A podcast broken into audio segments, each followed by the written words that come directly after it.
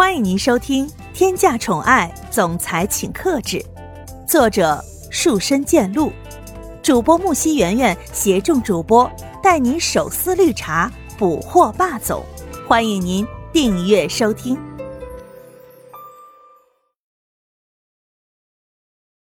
第一百零二章：制造孙子。两个人就这样拥抱在一起的时候。是忘记了时间，忘记了空间，忘记了自己现在所处的环境。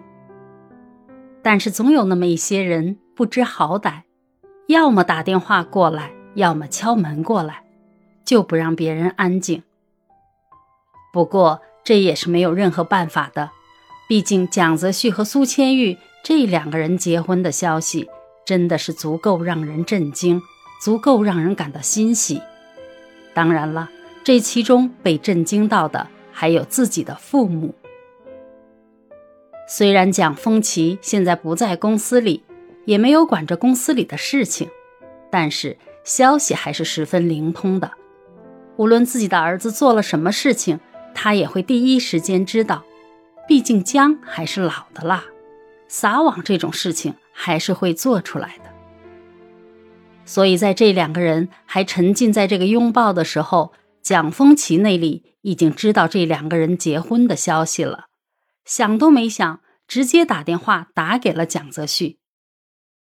蒋泽旭本来也还沉浸在这个拥抱当中无法自拔，也以为今天终于没有人可以打扰到他们了，但是这也不过只是想象而已，最后还是要被打乱的。放在口袋里的手机毫无意识地发出了优美的乐曲。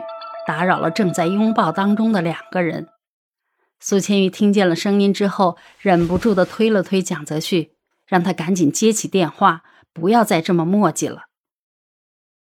但是蒋泽旭根本就不会放开自己的手的，好不容易拥抱住了，怎么会这么轻易的就放开自己的手呢？原本以为这个手机铃声响了一会儿之后，发现没有人接听，就会自己挂断的。但是完全没有想到，这个手机铃声有一种誓不罢休的感觉，非要接起这个电话才会停下来。所以无奈的蒋泽旭也只能够放开了苏千玉，毕竟这个手机的声音真的是太闹人了。蒋泽旭闭着眼睛接起电话，因为他现在真的不想看见是谁这么没有眼力见的给他打电话。蒋泽旭已经在心里想好了。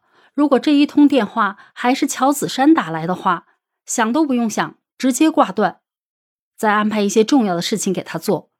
毕竟打电话也只是因为他太空闲了才会有时间打，只要忙起来就不会再这样了。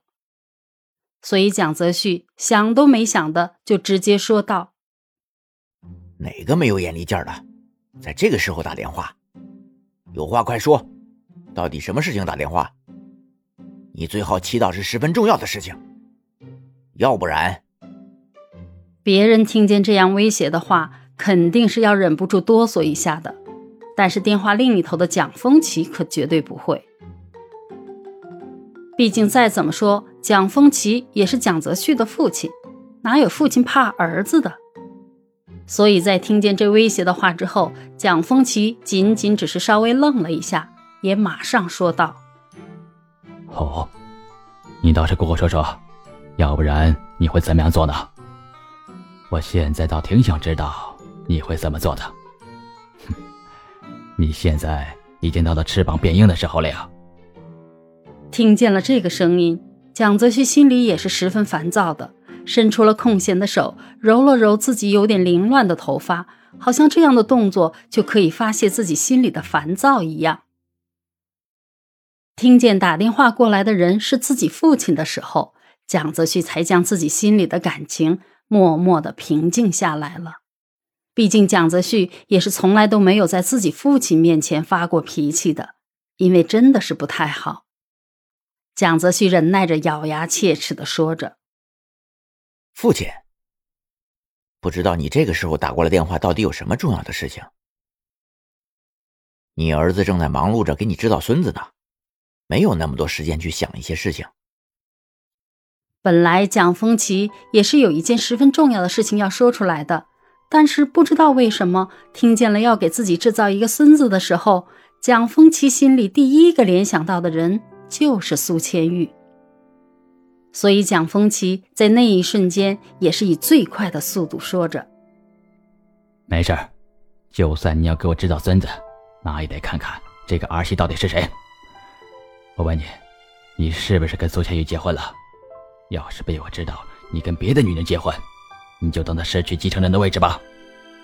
听见自己的父亲这样说，蒋泽旭的心里真的感觉到一阵无奈，心里十分不厚道的想着：难道我就真的那么不靠谱吗？为什么这周围的人都在质疑这是不是发生了什么事情，才会拿到结婚证的？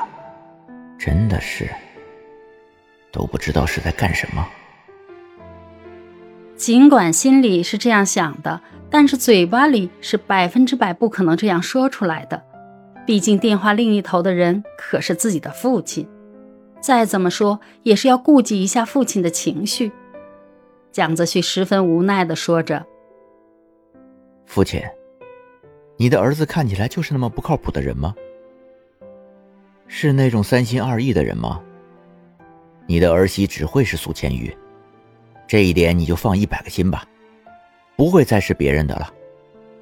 除了这件事情，您还有别的事情吗？蒋风奇听到了自己的儿子这样保证之后，也就放下心来了。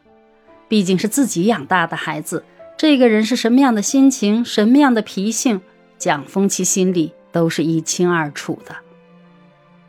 真的很少有一件事情会让蒋泽旭这样说、这样发誓。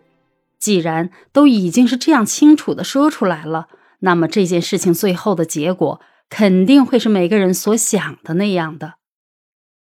蒋风奇想了一下，不知道为什么，一时之间，蒋风奇觉得自己打这一通电话真的是太过于无聊了。除了这么一个不用想就已经知道的答案之外，也真的是没有什么其他的事情想要再问出来了。所以，蒋风奇现在也是稍微有一点语塞，根本就不知道说什么来缓解这样的尴尬了。